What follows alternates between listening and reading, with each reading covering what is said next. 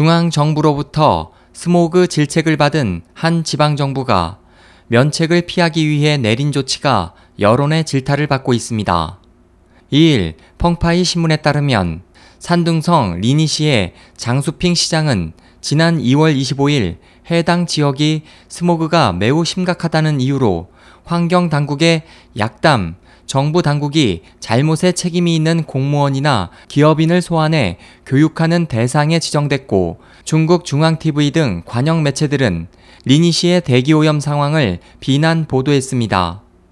약담을 받은 장 시장은 더 이상의 책임과 비난을 면하기 위해 철강, 시멘트, 코크스 등 대기오염 물질을 대량으로 생산하는 관내 57개 업체에 대해 긴급 조업 중단이라는 극단적 조치를 강행했습니다.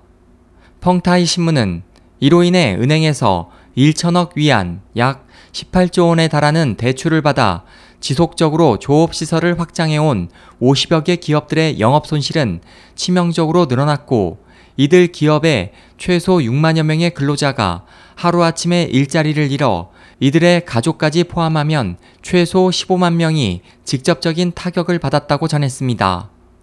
약담은 스모그로 골머리를 앓고 있는 중국 정부가 올해 초 도입한 대기오염 배출 행위에 대한 처벌 규정을 대폭 강화한 새로운 스모그 방지법입니다.